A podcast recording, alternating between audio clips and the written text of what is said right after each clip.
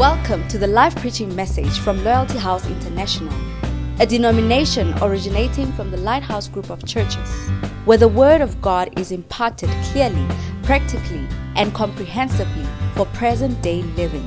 Our aim is to provide a solid foundation, a Bible based instruction to our church members to equip them to teach and to preach wherever they may be. Join us for a life changing encounter as you listen to this message.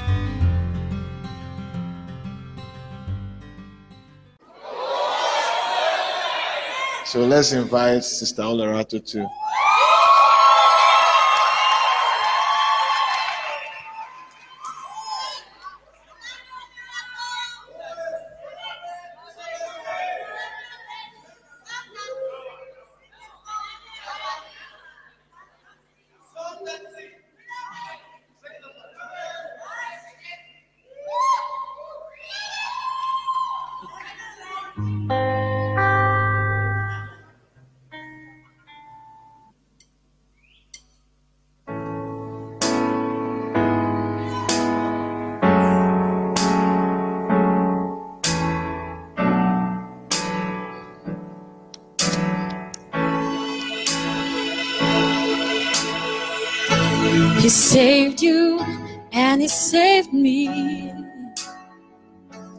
He saved us for all time. What about others? He saved you and He saved me. But what are we doing for the others? Do you believe in dreams? The Holy Spirit dreams. Thousands of men running down the street. They didn't know that the road was leading into a steep and deadly cliff and into the lake of fire. Mm. He saved you and he saved me. He saved us for all time. But what about others? He saved you and he saved me. But what are we doing for the others? Multitude, multitude, multitude are waiting in the valley of decision. Oh, they're waiting, they're hoping to hear the gospel. They don't know Jesus Christ, they are lost and dying souls.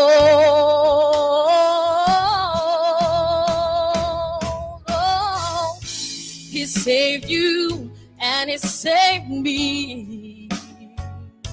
He saved us for all time. But what about others? He saved you and He saved me. But what are we doing for the others? Why do we sit and wait while millions go to hell? The blood is on our hands.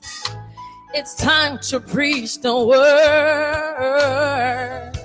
The gospel of Jesus in its pure and simple form is what is missing now in the church.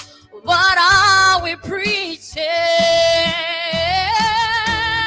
Oh, he saved you and he saved me. He saved us for all time. But what about others? He saved you and he saved me. But what are we doing for the others. We are the salt of the world and the light of the world. Are we really shining? Shining like we should. We are the salt of the world and the light of the world. Are we really shining as the light of the world?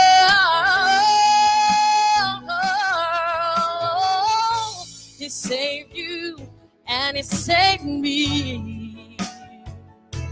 He saved us for all time. But what about others? He saved you and He saved me. What are we doing for the others? What are we doing for the others?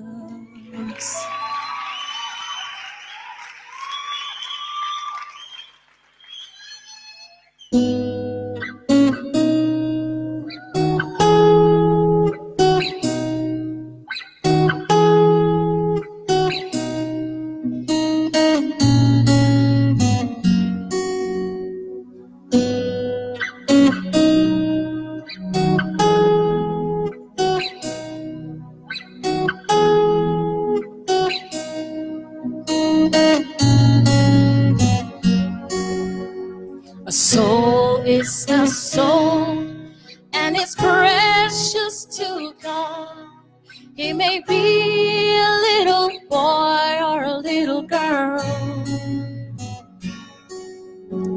A soul is a soul, and it's precious to God. He may be rich, he may be poor. Soul is a soul and it's precious to God. God is not willing that any should perish. He loves everyone and so must we. A soul is a soul and it's precious to God.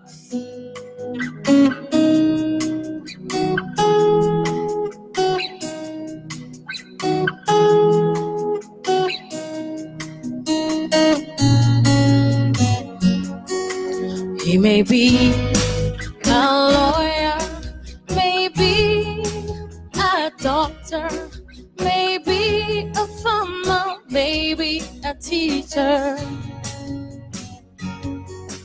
He may be a trader, maybe a plumber.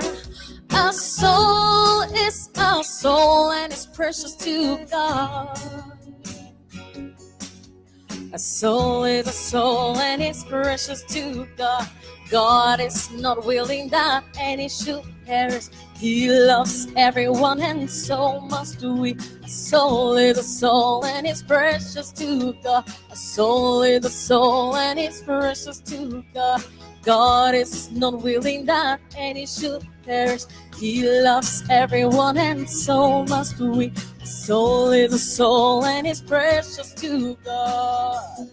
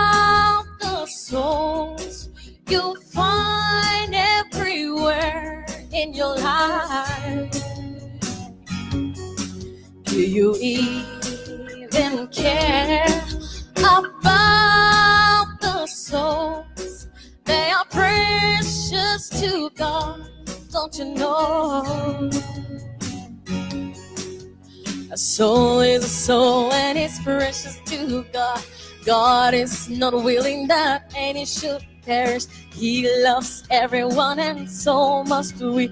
Soul is a soul and it's precious to God. Soul is a soul and it's precious to God. God is not willing that any should perish. He loves everyone and so must we. Soul is a soul and it's precious to God.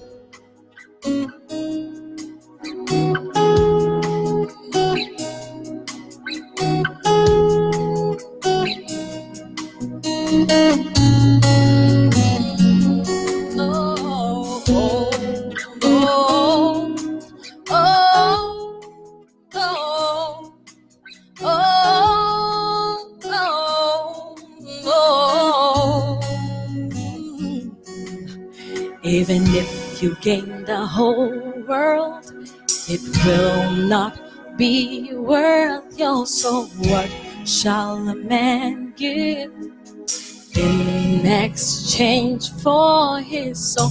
If you gain the whole world, it will not be worth your soul. What shall a man give in exchange for his soul? A soul is a soul and it's precious to God. God is not willing that any should perish. He loves everyone and so must we. Soul is a soul and it's precious to God. Soul is a soul and it's precious to God. God is not willing that any should perish. He loves everyone and so must we. Soul is a soul and it's precious to God. Even if you gain the whole world, it will not be worth your soul. What shall a man give in exchange for his soul? If you gain the whole world, it will not be worthy soul. What shall a man give in exchange for his soul?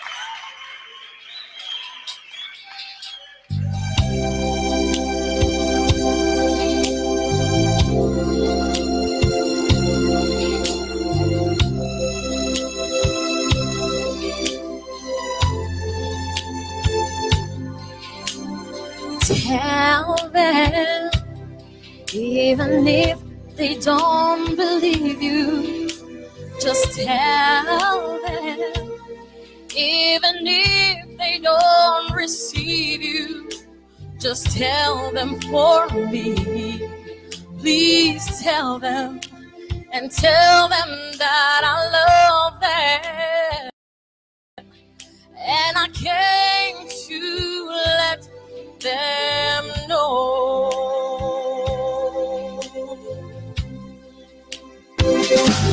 Won't you tell them, even when you feel forsaken?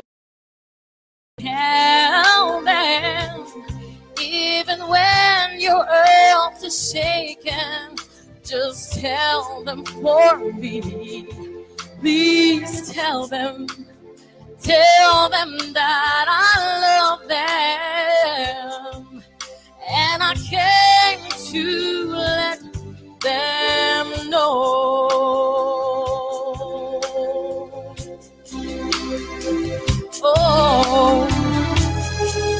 You tell that lonely man who walks the cold streets all alone?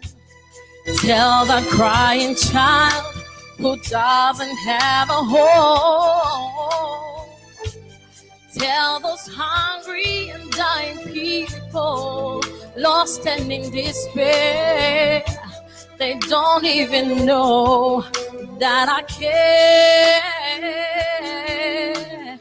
Tell them, even if they don't believe you, just tell them, even if they don't receive you, Just tell them for me. Please tell them and tell them that I love them. And I came to let them know.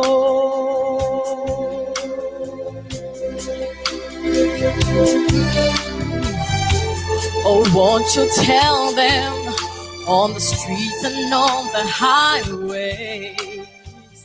Compel them, even on the byways.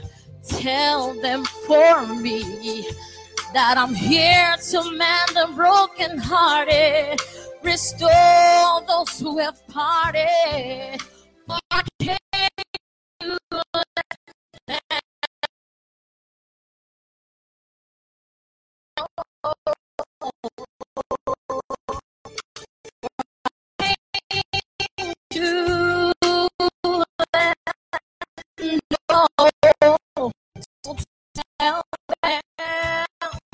Even if they don't believe you, just tell them.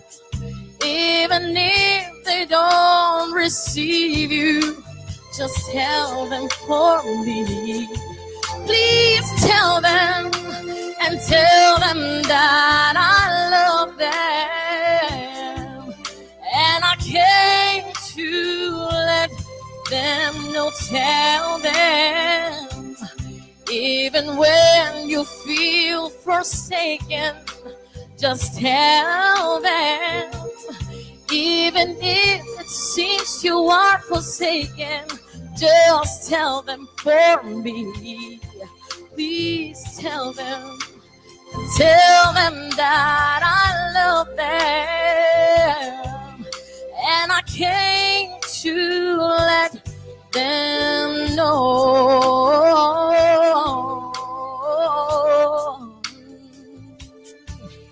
For I came to let them know.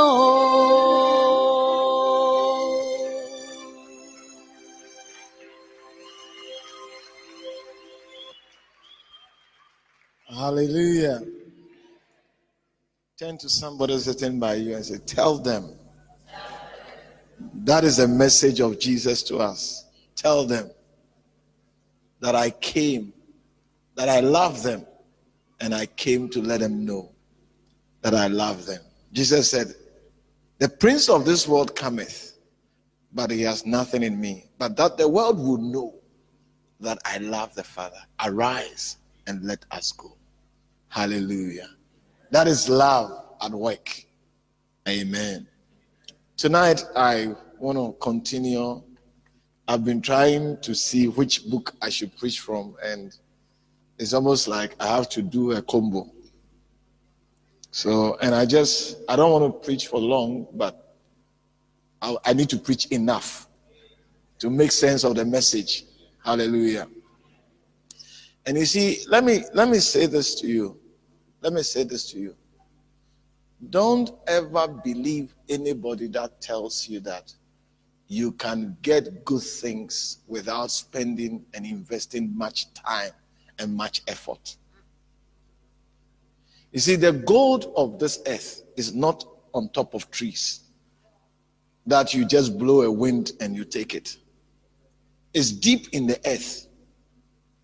And yet it has not stopped men from making effort to get the gold, no matter where it is hidden. Hallelujah. So if gold, which is just something that is precious to man, every effort is invested to get it out from wherever it is. Why do you think that the things of God will just come by your casual efforts? As, as, hello? You see, this is one of the. Remember, Satan's number one. Let me put it. Satan's function is to deceive. Do you get it? He's wicked, but his function is to deceive. And therefore, if his function is to deceive, then there are many things he will want to deceive us about. And one of such is for a Christian to think that you can get a lot from God without investing your time, effort, energy.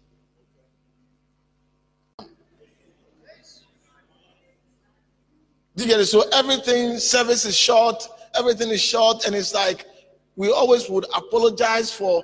No, you see, this is well, this is my personal belief. This is my personal belief. I would rather have 10 people that I can use to accomplish great things than have a thousand people that we can't do anything. This is my personal belief. And therefore, having learned from my mistakes, I don't do anything to compromise so that more people can come. It's not more people I want, I want quality people. Because with quality people, we can we can have the Holy Spirit. You see, the work of God is accomplished by the Holy Spirit. But you need certain quality people in whom and in whom the Holy Spirit can manifest. Do, do, do you get the point? We, we need we need a certain quality of people in whom the Holy Spirit can manifest. So you see, Jesus had 12 disciples that he chose. Well, there were many more people that added to it, but he left the, the main list that we have is 12.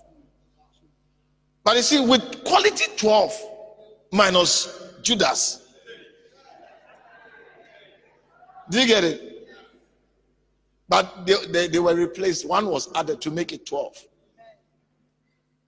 You see, with quality 12, 2,000 years has gone by, and we are still having hearing the message of Jesus. And you see, if you don't believe what I'm saying, if you don't believe what I'm saying, it's because you don't read your Bible. Because if you read your Bible, Jesus' reaction to the crowd was not what we would have done today. In John chapter 6, when Jesus met, he had gone to pray and say, People are looking for you. Where are you? And when he met them, he came and told them that, listen, you are looking for me not because you saw the miracles and now believe in me as the Son of God and want to follow me, but because the miracles provided for your needs. And that is why you are coming after me. That is why you are coming after me. And then he told them that don't labor for the meat that will perish. And in the process of talking, he began to tell them about the real bread, which is his flesh. By the time he finished, the church was finished. And he asked his disciples, Will you also go? And they said, Listen, what you said was hard. And we can see that the church is finished. But the truth is, we don't have much option. Because you are the one with what we need. So, whatever it will take to get what we want, we are determined. So we have we are going nowhere. Yeah. That's please look, put it up. I think John 6, 50 something, or just look for it for me. He said, Will you also go? The church was finished. And Jesus was asking, Are you also going to go? But you see, the the disciples, despite their weakness and other issues, it's like whatever was sucking people, they say it cannot suck us. You see, the reason why the people left the church was that Jesus said they have to eat his flesh. Are you, are you getting my point? So, one of the reasons why we are ineffective as church or churches in our communities in bringing people to Christ is that it's like we have people in whom the Holy Spirit can't manifest. Because, mind you, Paul said, quench not the spirit. So the spirit can be quenched. The spirit is not a fire, but it's like it can be stopped from work or, or, or it can be stopped from working. By Christians who are not willing to, to cooperate with him and allow him to lead them. So it's time for us to start raising up real people who want Jesus. Because you see, with them, the Holy Spirit can bring many people who will have real conversion, real conversion, real conversion that will throw away everything. Say, Jesus is everything. Because when the Spirit convicts, there's no argument. Most of our convention, conf, conf, conversions, in other words, most of our people that get born again, I mean, to be honest with you, sometimes I ask myself, are they really born again? No, no, I'm, I'm telling you the truth. It's a quiet, I don't even know why I'm telling you this. But sometimes I ask that, Lord, are they really born again? Anyway, you only know. And I keep praying that, Lord, they will have an encounter with the Holy Spirit. Because a lot of people get born again, that it's more through our intelligent presentation of the gospel. One of the days, the Lord warned me and said, You see, that my work is spiritual and is by the Holy Spirit. So don't don't take away the spiritual part of the work. And you see, it's because it's like I realized that most of my presentation of the gospel was in a very simple, understanding way. It could also be the spirit, but what the Lord warned me was that be be also like don't just always teach clearly. Allow the Holy Spirit to also manifest. Yes. And that is when I stopped having always to go. I organized camp of people and I stopped having to go and teach. But I just leave them and I say, just be, these are the things. Listen, pray, read. So that the Holy Spirit Himself will do it. So my duty is more like to organize them or to shepherd them to a place where it's like you and the Holy Spirit. That, that, that's what I'm doing now these days.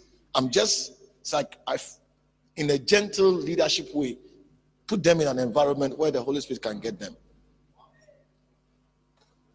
So that whatever they come up with, whatever they themselves rise up and say, I want to serve God, that then it's not like through my intelligent presentation of the gospel. Because I realize I have, a, I have the ability to explain things to make sense to people. You get it? So the Lord warned me, don't, don't, don't lean on it too much. Don't lean on it too much. Anyway, hallelujah. So it's time for us to really have solid people. And, and you see, we need to tell our people that, listen, if you want something good from the Lord, then be willing to pay the price. You need to spend time. And what we are doing, we are not doing anything special. We are not doing anything special because most people spend days in foolish things. Excuse me to say. Do you get it? You, you, don't. I don't want to spoil the message because it's the beginning part of the message. So I don't want to give examples, but you know what I'm talking about. I mean, you even check your life. I mean, I don't know what it is, but check your life whether you spend all your all your time wisely and all your effort wisely. Hallelujah. Anyway, so this evening, I know I said some scriptures, but 67. It's okay, let's leave it. You know what I'm talking about. It's in the Bible. You can go and find it. This evening, I want, I want to just draw your attention to something very important, and that is that, you see, we need to seek to do God's will. You see, most people, when you talk about God's will, they are busy asking you, God's will for me. I'm not talking about God's will for you. I'm talking about God's will on earth. Because when Jesus taught the disciples to pray, or how the pattern in which they should pray, the first thing was not give us this day our daily bread. The first thing was our Father who art in heaven, hallowed be thy name. Thy kingdom come. Thy kingdom come. Thy will be done on earth as it is in heaven. Thy will be done on earth. Now, the church needs to emphasize, and we, you as church members must be happy when the pastor is preaching and talking always about the will of God on earth. Don't say it's a boring message. Say that was the best message I've heard, the most significant message for my life. You see, the reason why we don't preach about the things we need to preach about is because every time we preach about it, you your faces doesn't encourage us.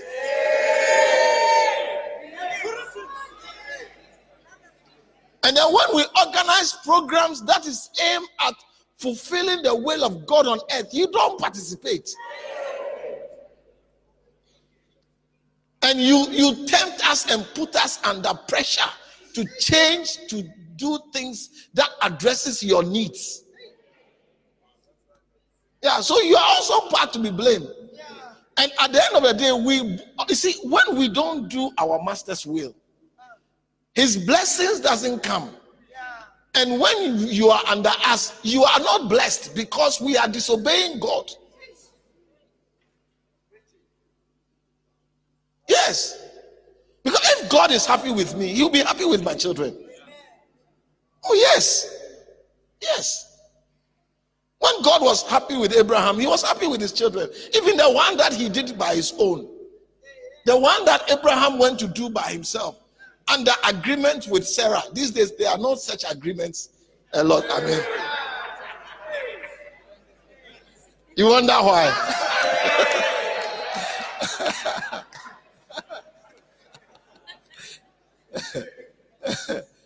because the last Sarah died long ago.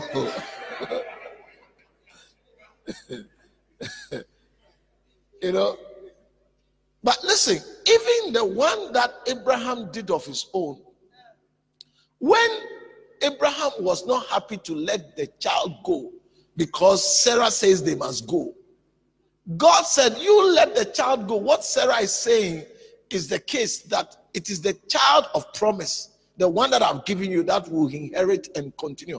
This one is your mistake, but but the, the, the Lord said to Abraham, Because he is your child, I would bless him also. Yeah, he said, because he is your child. Because he's your child. So, what you need to do is to help your pastors to do what is right in the eyes of God. Don't, don't, don't make your pastors feel pressure to attend and to preach sermons about your needs. It doesn't bring us blessings because God has a will on earth that must be done. Let us not change the church into some factory of trying to meet people's needs. Are you getting what my point? You see, your needs will be met without you trying to meet it. It will be met. Because the God we have is the is the all-sufficient God. Are you with me? You don't have to believe that. Listen, Satan will tell you, think about yourself. I'm telling you, think about God. God will sort out everything about you. Listen, God knows you are here. He brought you here. Do you know where you come from? Do you know who decided how you are going to come? God, it's a decision of God. You don't know where you come from. You woke up and found yourself here among humans and learned human ways. Yeah, so if you don't know where you come from, how can you start feeling that you are responsible for your needs when you didn't bring yourself?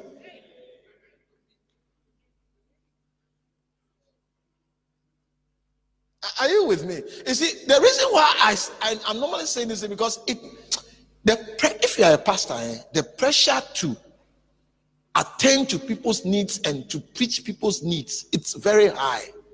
Hey. Because if you don't preach it, they don't come.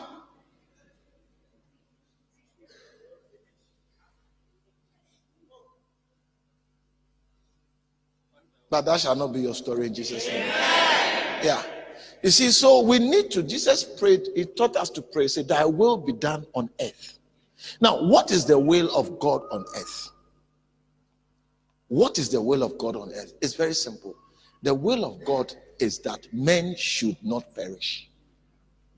but come to the saving knowledge of Jesus Christ. He doesn't want people to perish. He does not want people to perish and wants people to come to the saving knowledge. That's why his promise of judgment, he has not delayed it because he doesn't know how to judge or he doesn't qualify to judge. He has delayed it so that many will come to the saving knowledge. That's what Peter said when he wrote Second Peter 3 9. He said, For God is not slack concerning his promises, his promise of judgment. God is not slack, but that not willing or not wanting that any should perish. He's long suffering. He's long suffering. He's patient. Not he does. It is not his intention that anybody should perish and go to hell. Do you get it? So he is wanting people to be saved. And we are his agents that he's dependent upon to allow the Holy Spirit to work in us to save people. And that should be our aim. You see, what your number one goal as a Christian when you get born again is to learn how to share Christ with people and how to care for people who are born again and to make them stable members of the church uh, of the body of Christ. Yes. And God will bless you. I promise you. You see, God will bless you because when you have been saved and you give yourself to saving others, it is the highest expression of gratitude to God. And you see, like he said, were there not 10 lepers? How come it's only this stranger who has come to say thanks? God expects, I mean, if he was not expecting people to say thanks, he wouldn't have made that statement. Who, how many came wouldn't bother him? But he asked, Where are the rest? So he expects us to appreciate what has been done for us. And you see, every time you appreciate what has been done for you, more is revealed to you. More is revealed to you. So we need to really be part of whatever needs to be done. I said, we need to be part of whatever needs to be done for souls to be saved. Amen. I've not done much of the Tell Them book you see, there are about 120 reasons. But I don't think I can do 120 reasons. And I don't think I've not given you enough reasons for to win souls. I've given you enough reasons. But you see, there is a harvest that must be brought into the house of God, into the kingdom of God. And the harvest needs you and me. I said, Jesus said to the disciples when he saw the multitudes, Matthew 9 36, the Bible says, he was moved with compassion because they fainted or they were scattered as sheep, having no shepherd. Then he, he said to the disciples, Pray ye the Lord of the harvest that he may send forth laborers. You see, many of us are to be laborers in the kingdom. Instead of thinking about ourselves, we should be laborers to be sent into the harvest. You see, so when you wake up in the morning and you don't do your quiet time, you don't read your Bible as a Christian born again, tongue speaking, and you say you are a Christian and you don't read your Bible, there's something wrong with you. You, do, you don't understand what you are. The Bible reading, the prayer is not only for the pastor. It's not only for the pastor. It's for everybody who is born again. Hallelujah. Amen. So the harvest is there, but the laborers are few. And if you and I could join the, the laborers, that we will many more souls, God's will will be established. I said, God's will will be established. The harvest is plenty, but the laborers are few. Now, you see, I'm preaching on chapter, I think chapter 3 or so. Is it chapter 3? Keys to the Harvest. I'm, I'm just going to mention a few things on this book 120 Reasons Why You Must Tell Them. And the song was very beautiful, beautiful songs. A soul is a soul and is precious to God. It may be a child, it may be, and you know, let me tell you something the rate at which evil is increasing. We cannot wait for people to grow up before we start telling them about Jesus. And please don't think that the children don't understand. They understand things more than you. They, they are comp- you see, every generation is smarter than the previous generation. Yeah, don't worry, you brought them forth, but they are smarter than you. It has nothing to do with you. It has nothing to do with you. Just, just accept it, please. It has nothing to do with you. Yeah, don't, don't, don't take it personal. It has nothing to do with you. But every generation is smarter than the previous generation. Do you get it? So the children, the young people, must be allowed to do church. And the greatest mistake to think that children can do church, they can do church far better than we do. And we have to support them, allow them to have their own service, and they lead. The preacher is 19 year old or 20 year old.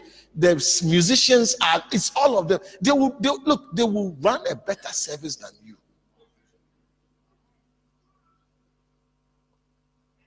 Let us not wait for them to grow to 27. By that time, it will be too late.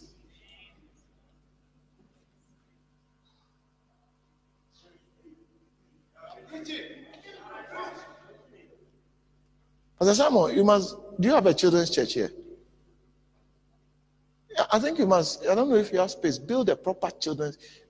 I have a dream. I don't. I, I didn't get somebody to help me, but I want a church where the people who come to church are young people. I've had this dream some years ago at different pastors' meetings. I wanted some of my pastors to take it up, where we start branches of children churches, not adult church. We don't want any adult there.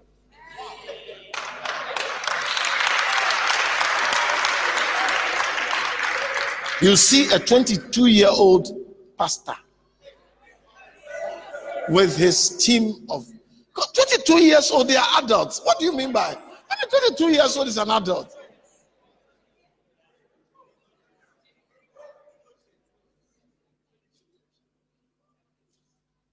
And the younger they are, the more, the purer they are. In many ways, they, they, the young people connect to the spirit realm easily than us. The young people, they connect to the spirit realm easier, easier than us. Yeah. Amen. Yeah. We must have don't don't despise. You see, that's the thing. You see, Jesus said when the when the disciples were pushing away the little children, Jesus said, What why are you pushing them? Let them let them come unto me. For such is the kingdom of God. For such is the kingdom of God. But I don't know why we are constantly and I've been constantly neglecting them and making them watch television, Teletubbies, and other things. No, I think, Pastor Someone, let, you see your son together with his friends, let them start a church of their own. Give them instruments. The children, teach them how to play instruments. They learn it faster. They will sing, they'll do everything beautifully. They and you, you people who are older, you must support. Buy instruments, buy things for them, buy buses to bring them to church, sponsor the transport. You must support. You must support. Don't, don't, don't, don't despise the pastor. Don't despise the pastor. Don't, don't do that. Because Jesus said, Suffer the little children to come unto me, for such is the kingdom of heaven.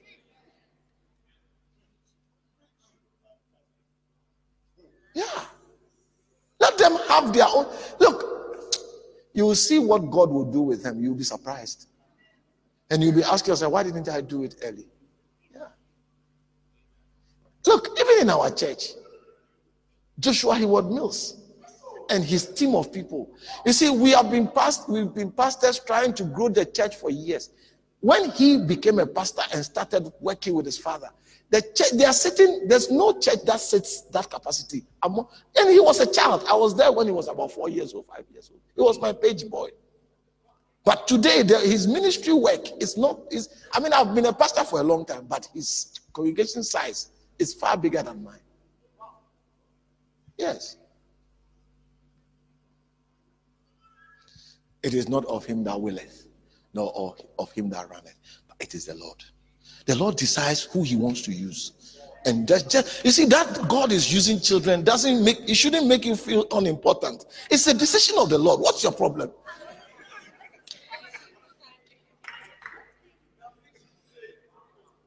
I mean, don't you decide which shoe you want to wear to which function? And don't you decide which shoe you want to wear to which function? Can you imagine your other shoes are complaining that how come you didn't choose me to go to? I mean, how? So it's, it's not about whether you are not nice or not. It's about the decision of the Lord. You see, people will laugh at you when you spend and invest in the children. But when you are old, they will say, Hey, you were wise. They'll start You know, we didn't see what you saw. You know, we didn't see what you saw. You were wise. You were this. You were this. They'll, they'll start saying it. He say, We should have followed you. We should have done this. How come we didn't see? That, that's what they'll be saying. How come we didn't see? They've forgotten that when you were trying to explain to them, they were laughing at you. Because the will of God is not their, their passion. The money and the, the pride of life is what is governing them. Yeah. Hallelujah. Amen. Great. So I'm doing chapter 3, the key to the harvest. Somebody will read for me just the point. Charlie, just read. Yeah, the key to the harvest. The first key is the key of massive organization. organization. Massive organization. Where you must, you see, The, the size of the effort you make determines how much you get. Or, yeah, the size of the effort you make has an impact on how much you get. You see, most churches don't organize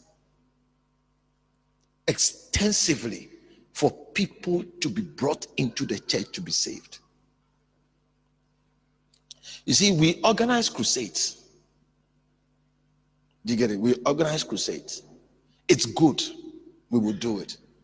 But there's also an organized effort to bring people to Sunday service or whatever day service you have, where everybody in the church is involved. Where everybody in the church is involved. Everybody in the church is, in, is made to be involved through consistent effort of advertisement, telling people, getting them to be involved, and all those things. In addition to massive prayer. Because listen,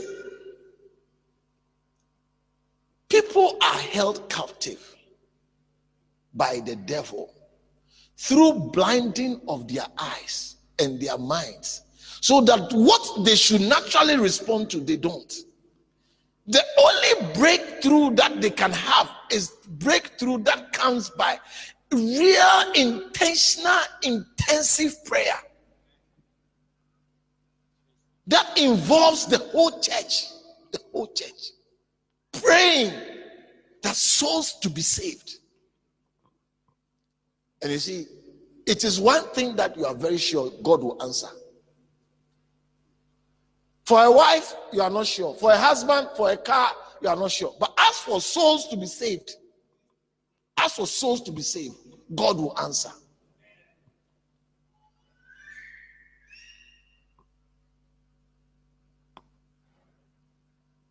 And you see, as as you you make God's interest your interest, There's only one result that will come out of it blessings. Blessings. You, you are proving to God that I'm concerned. I'm, I'm concerned about what is your concern. And as you pray, you have the church. Most churches don't pray for souls. That's why we don't have the souls in the church. Most churches are not interested in souls. People being born again. Bishop said he went to minister at a conference. After he's finished, the pastor told him, You are the only person who made an altar call for people to be born again. I've had the conference for two weeks. You are the only person, the only person who made an altar call for people to be born again. And so you see that a lot of us are not really interested in souls because we are not interested in God's will. Meanwhile, the prayer we pray, or some of us, the only prayer we know, our Father who art in heaven, the first portion is about God. Thy will be done on earth as it is in heaven. Before give us this day our daily bread. And forgive us our trespasses. As we forgive those who trespass. Lead us not into temptation. God is first before you. God is first before you. Hallelujah. So that massive effort is essential. And you see, the reason why we preach or I'm sharing this thing is that so that when it is being done, you will participate and you will know that Pastor is trying to do what is right in the eyes of God. And we can only but support him to do it. Yeah. When he says we are having all night prayer meeting for souls to be born, don't say, ah, why don't we have all night prayer meeting for our lives to be better? Look, your life will not be better unless God's will is being done. Understand this truth and stop turning the equation upside down. Understand this truth. Your life will not be better unless God's will is your priority. So that massive organization, everybody, let's not leave this. Uh, I mean, the harvest, the effort to harvest souls to just a, some 20 people. No, every member in the church must be made to be involved. If you say you are a member and if you say you are born again, then from time to regularly, it must be seasonal. We are involved. Because you see, a lot of people if you leave the soul winning to them, they won't do it. Look, people are very selfish. Oh. Hey, you don't know. You can preach and preach until your intestines are coming out through your mouth. It will not change their minds. So leave, you see, as pastors, let us leave nothing to the people to do it on their own. We have to organize them to do it. I mean, these pastors and these people that I came with, if I had left it to them, do you want to come so that we go and pray? Would you come? Almost all of them would have given me one excuse after the other. I promise you. I promise. They know it. They know it. They will say, "Oh, you see, my mother is is uh, my mother is having a new baby, so I need to be there." Meanwhile, the mother is menopause.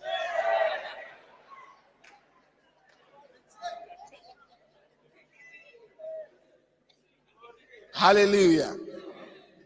Good. The second key, the key is the key of anagkazo. anagkazo. The key of anagkazo that I've shared you. That's it's like we are nothing is going to be left to chance. Nothing is going to be left to chance. What we have determined, this place, we are sitting 2,000 people, 2,000 people. Unless it is 2,000 people, we will not stop in our effort. And when we get to 2,000, we move to 3,000. When we get, when the place is full, we move to multiple services. You see, and it's, you can do it.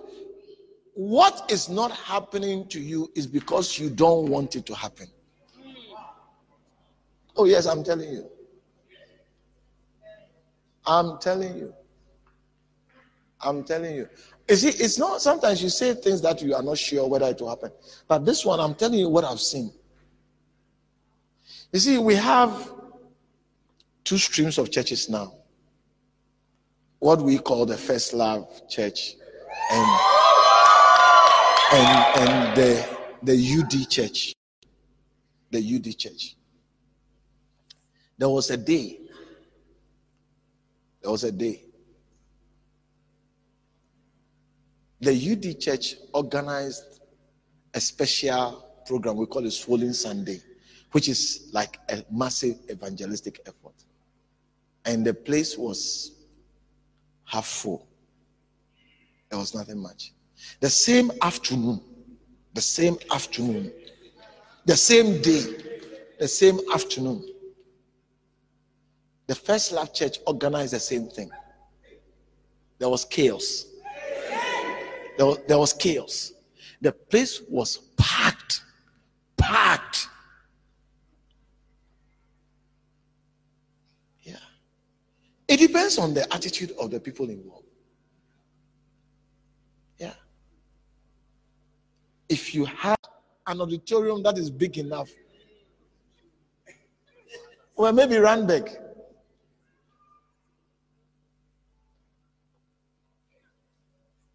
Yeah. But you see, it can be filled. And almost all churches, no matter where you are, it can be filled. It, the truth is, the truth is, what is not filled is because you have not organized determinedly to fail it. And but, but by anagkazo, you see, anagkazo makes all things possible. Anagkazo makes all things possible. The next point. That's the last point.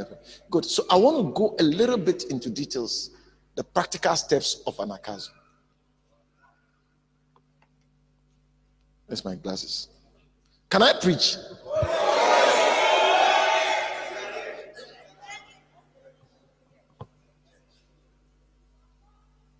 Yesterday I read why anagkazo is important. Now, step number one. Anagkazo man prepares a great supper. You see, most people are affected or are moved by what they see. Do you get it? The problem with a lot of us as churches, pastors, is that we don't prepare good dishes. You see, when you go to a party and the, the food is nice, you keep on asking, when is the next party? Now, it demands on us to make sure that our churches has something nice to offer. A certain high standard because you see, most people don't see church. It's almost like church is some a group of failures that do things. And, and for whatever reason, we also don't invest to make it a certain class, a certain standard. You see, that is why, Pastor Samuel, what you have done, you don't know that you have built. You see, by having a building, you have you, you have indicated that you are you are operating at another level. You don't know because listen, anybody who enters the church says that this pastor must be somebody of a certain level of leadership. A certain level of leadership is present. Because a lot of people have far more than you have, but are not able to build. And they meet in tents and dusty ground. You see, why why will I why should I come to church to have a dusty ground when I can go to another place of fun and entertainment where there's aircon and everything is beautiful, nice, carpet, colors, lights changing. You see, remember that the soul that you are about to win is not born again yet and doesn't think in a certain spiritual way, even the people that are born again and have been coming to church are still carnal.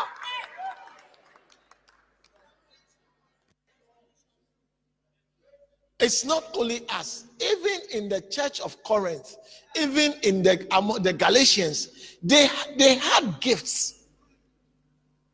You can't be hiding no gifts. They had gifts, manifestation of the Holy Spirit, but they were yet still carnal. So you you cannot ignore the fact that the majority of the people that you want to bring to Christ are, are carnal. And therefore, carnally, they must see you at a certain high level. Of course, don't, don't, you see, it's not this or that, it's this and that.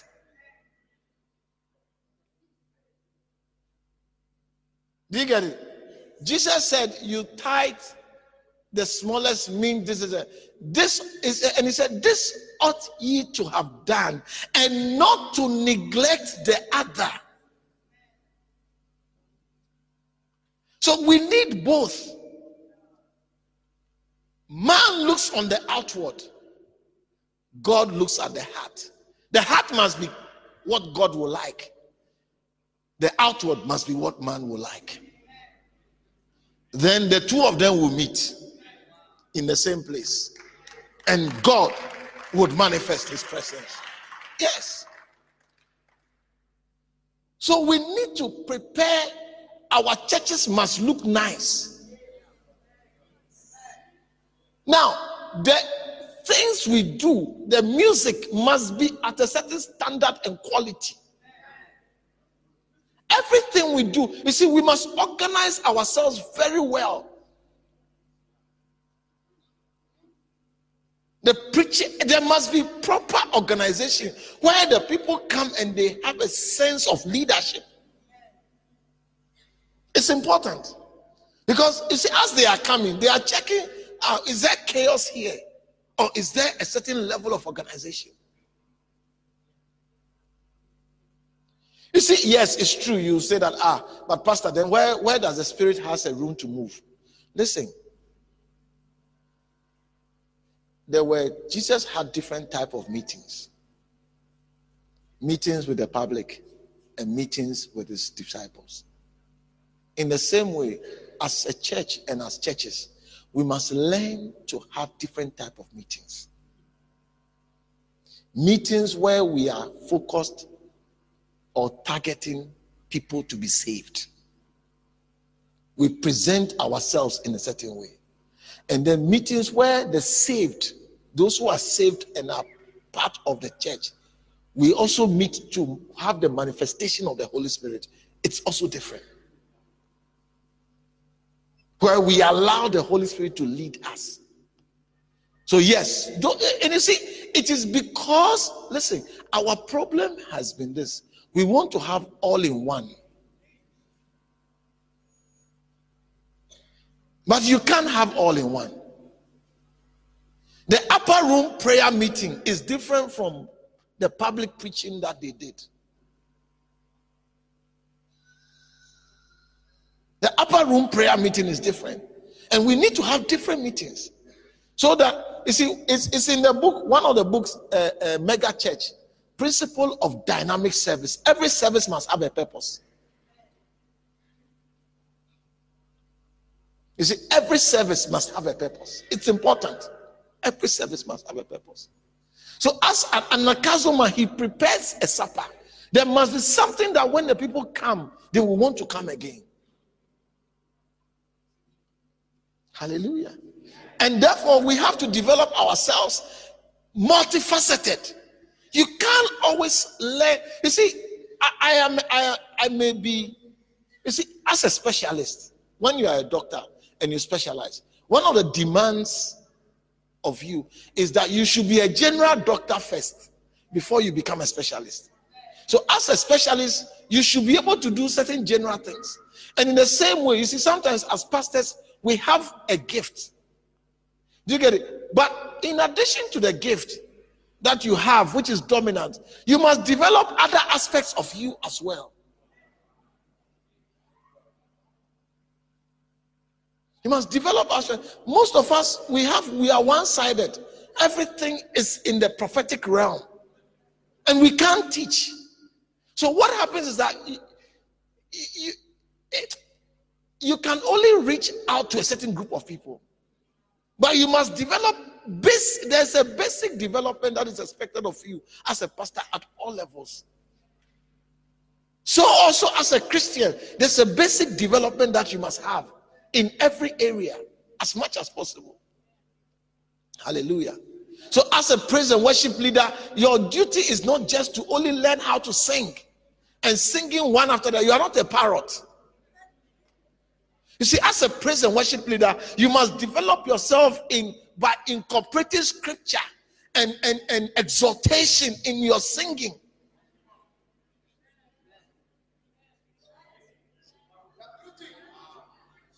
by doing your quiet time and meditating on the songs you want to sing.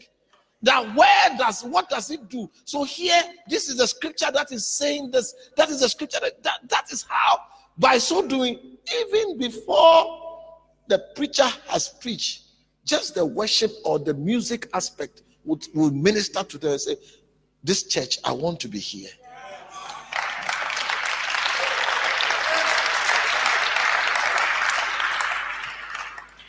Hallelujah.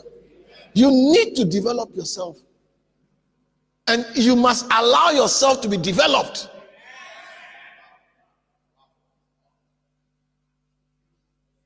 I don't know who the and worship leader of this church is, but I'm talking to you.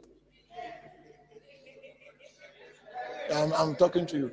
Develop spiritually. Keyboardists, instrumentalists. You are not just um, session men. You know, session men is like bands men. We just come and play and go. No. No, you must play under the influence of the Holy Spirit. You see, all these things are necessary. Listen, these things are necessary. And allow, so allow yourself. Come for rehearsal where you are not just rehearsing, but you are actually praying in tongues. You see, when we have our supper well prepared, I tell you, anybody who comes would want to come again. And it will be judged by God as doing his will. Because we have put an effort in developing ourselves in what he has called us to do, such that many people are being saved. Yeah, most of us don't, don't want to. You see, a good chef has most of them either they've gone to school or they have learned and tried many recipes, try, try, so that they cook well. Your your your chef really cooked well. Yeah, I don't know is, but the, the food I ate, I think I enjoyed it. I didn't eat a lot, but I enjoyed it. Hallelujah. Yeah. You see, you see, like I'm saying, I don't normally eat in public. I don't normally eat a lot. I mean, just out of courtesy. But for me to even say that I enjoy this food, this food is nice. What it means is that if they tell me that this guy is the one going to cook, I will always want to eat. Yeah, yeah, that's, that's what I'm saying. What I'm saying. But you see, for him to cook well, he had had to invest in himself. He just didn't wake up and be throwing the, the ingredients and then they turn out magically nice. Other people have been throwing the ingredients, they don't turn out the same way. Hallelujah. Yeah. So I'm explaining something to you that we you see, if we're going to be very evangelistic minded, then we need to prepare and do things also well. Sound, you learn how to manage the sound. Scriptures, you learn how to bring it by reading the Bible and learning the scriptures. So when the pastor is preaching, you when as he's saying, he mentions this, this part of the scripture, you know where it's coming from.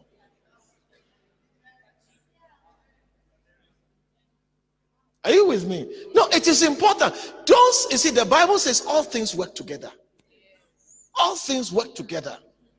I said, all things work. So don't think that you are unimportant. You are very significant. It is because you have not invested into yourself. That's why it looks like you are unimportant. Hallelujah. So the anagkazo man prepares a great supper. Prepares everything, everybody in the church. You are needed, though. You are needed. You are needed. It's not only the preaching. Some people would receive their, their message or their touch through music, through even the prayer. The person who leads the prayer must be sensitive to the Holy Spirit. Yes. Don't think that, oh, we just we are just waiting for the pastor to come and preach. So we just say one, two. No, no, no, no, no. Because you may give a prayer topic that may actually answer somebody's difficulty. Hallelujah. Good. Step number two. I'm only, and I'm going to 10 ish.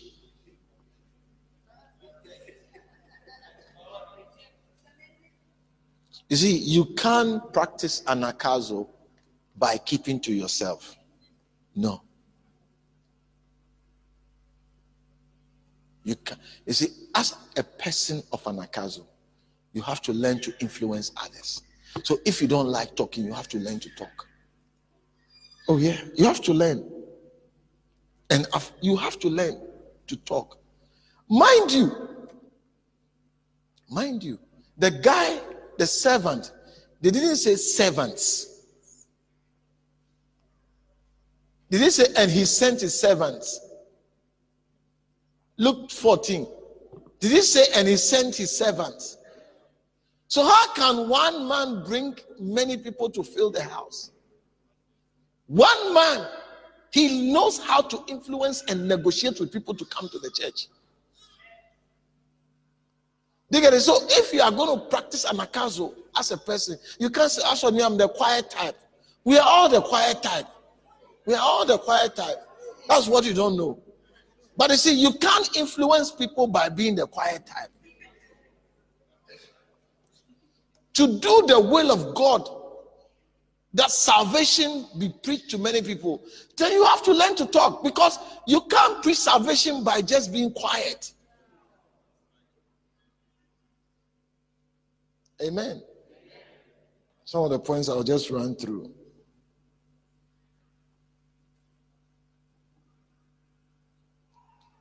Anagkazo man, I'll just jump some of the points, is a person who overcomes people's excuses. Now, if there's any one thing that will stand between you and winning people to Christ or bringing people to church, it has to do with overcoming excuses. Excuses. Excuses. Listen, you must be a master at overcoming excuses. You overcome every form of excuse that is presented to you. You must be a master at overcoming excuses. Oh, you know, because of the rain. Listen, it, people, rain or no rain, they do what they want to do.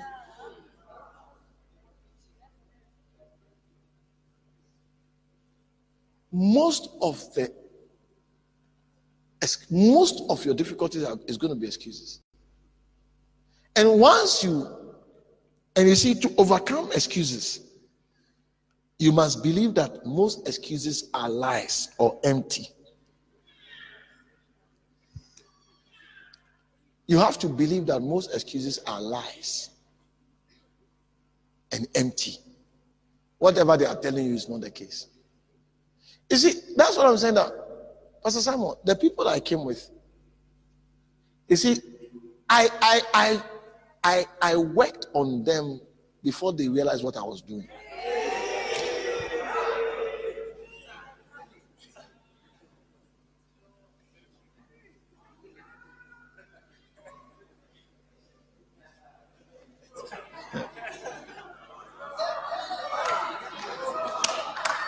You see, I knew that they would give me excuse. I knew it.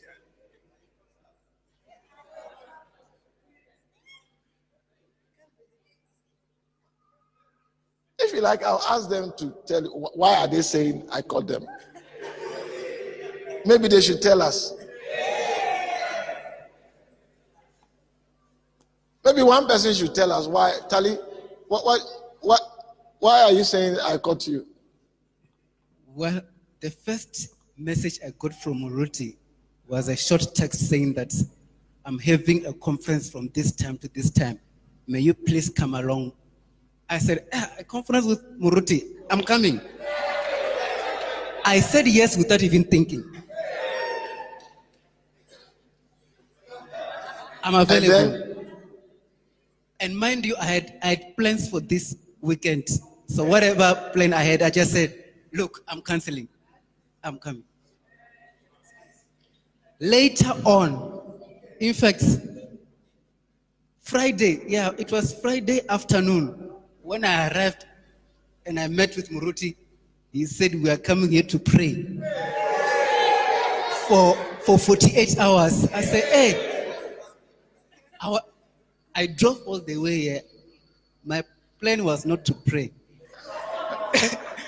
it was to come for the service. Prayer and fasting. And we are still fasting now, eh? Yeah, we just came from the place. Now, I promise you, if you don't understand what anagkazo is, you get it. Many of the good things you want to do for people will not work. Because I know that they have plans for this long weekend. I knew it. So I told my secretary when I when I said no, I need to do something. I said, don't invite them on a group. I'm going to invite them personally.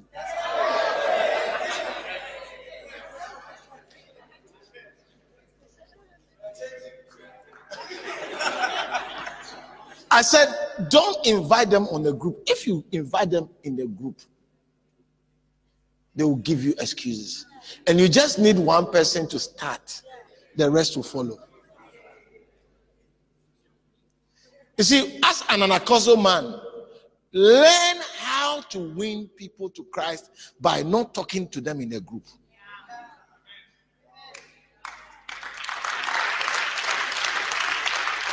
When you see a group of guys standing there, there's always a ringleader who has a negative influence on even people who want to say yes to what you're asking them. Find a way of splitting them up and talking to them one on one. Look, as an anagkazo man, you it's, it's like you deploy everything that will fight what is fighting you. Th- That, that's how anagkazo works. I mean, some of you, you, you, you, the reason why you don't have somebody to marry is because you don't know how to apply an anagkazo. You are all, you see, please sit down, sit down, sit down, sit down, sit down, sit down. You see, some ladies would have said yes to you, but you made your move too public. And therefore, and therefore, everybody saw what you were doing. So they started saying negative things about you.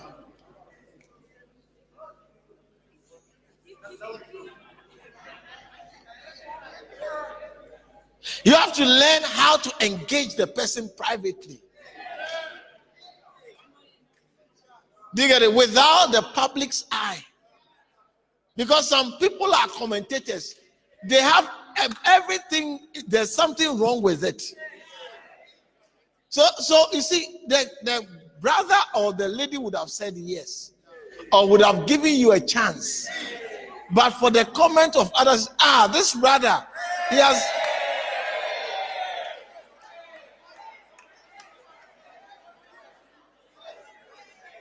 Anyway, let's let's let's let's. I need to finish by half past nine. I must finish.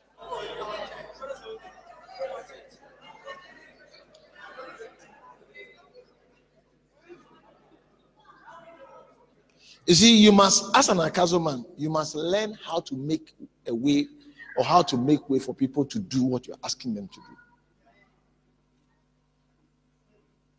You must learn how to make a way for people to do what you're asking them to do. Is sometimes you want to take them away for prayer or you want to take them to somewhere to teach. You know that the, the thing that will stand between you and doing what you want to do is money. Find a way of getting other people to sponsor so that the money which would have made them not participate will, will be taken away. Yeah. One of the, you see, one of the, one of the ministries of a pastor is way making ministry, where you make it possible for people to do what you're asking them to do. Yeah. You make a way for people to do what you're asking them to do.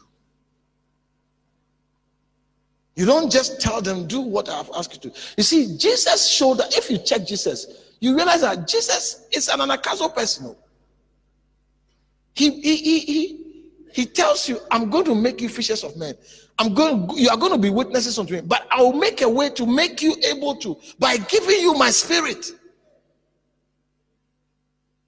Say, wait for the promise of the Father. You shall receive power after that the Holy Ghost is come upon you.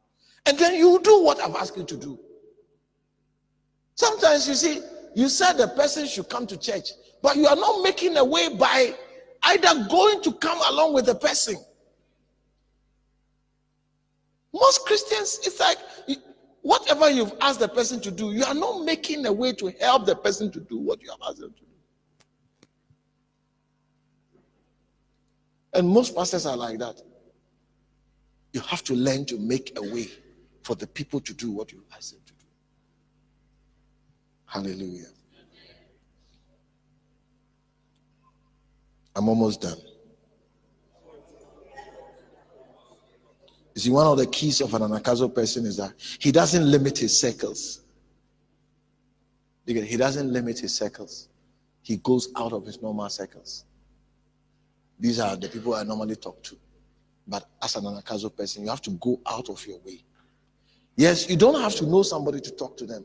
Because most of us men, when we are going after girls, we don't have to know them to talk to them. Oh, yeah, yeah. I mean, sometimes the boys, they sit in the area. When a girl is passing, then they start chatting the person. When it comes to winning souls, then all of a sudden they don't know how to talk to strangers.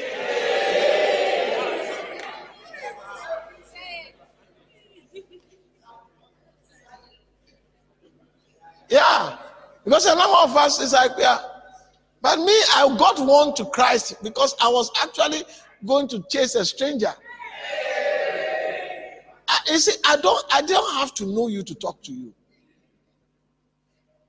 But most of us Christians, it's like, oh, I don't know the person. You don't have to know the person. When you see a beautiful girl and say, wow, hi sister, your face is familiar. It seems I know you somewhere. I've seen you before.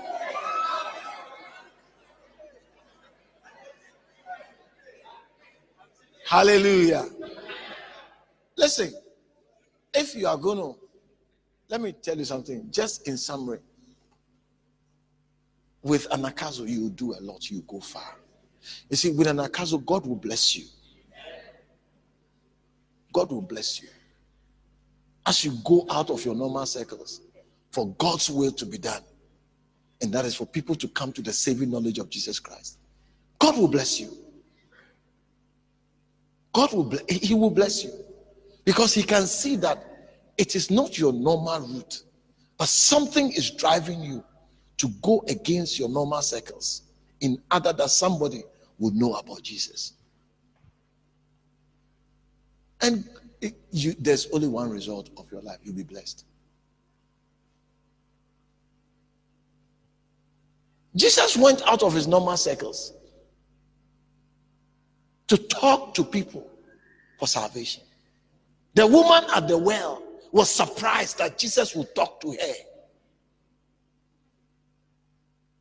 I said, you see, everything that is being said is in the Bible. It's because we don't study our master carefully. It looks like, oh, we don't know how to do this. Jesus went out of his normal circles to the point that the woman said, How is it that you, being a Jew, asketh me, a Samaritan woman, water to drink. But you see, Jesus was seeing an opportunity for salvation. I said, Jesus was seeing an opportunity for salvation. And therefore, he did not allow his seconds to limit him. Yeah. Oh, verse 9.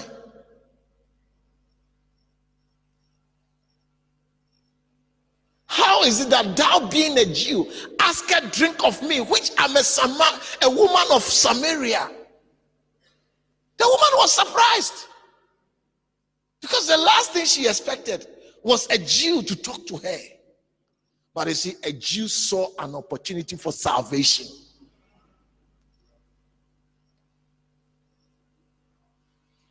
Some of you, you are so we are so restricted to ourselves.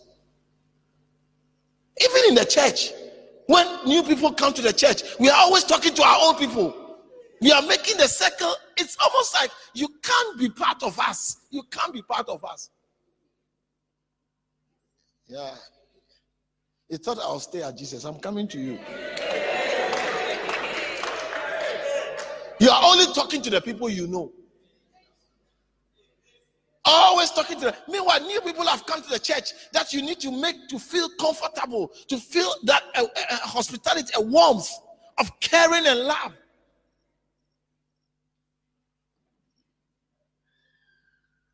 That's one of the reasons why new people can't stay in our churches. It's, this, this is one of the reasons. Because everybody is happy with themselves. That nobody is prepared to open up to embrace a new person who has come to the church. This is not a pastor's fault, this is your fault.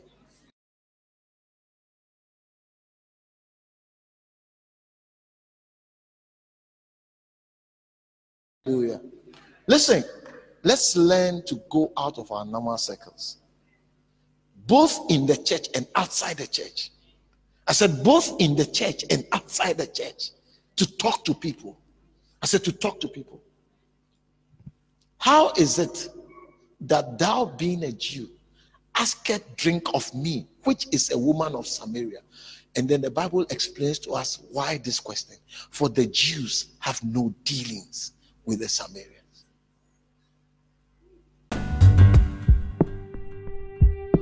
We believe that you have been blessed by this message.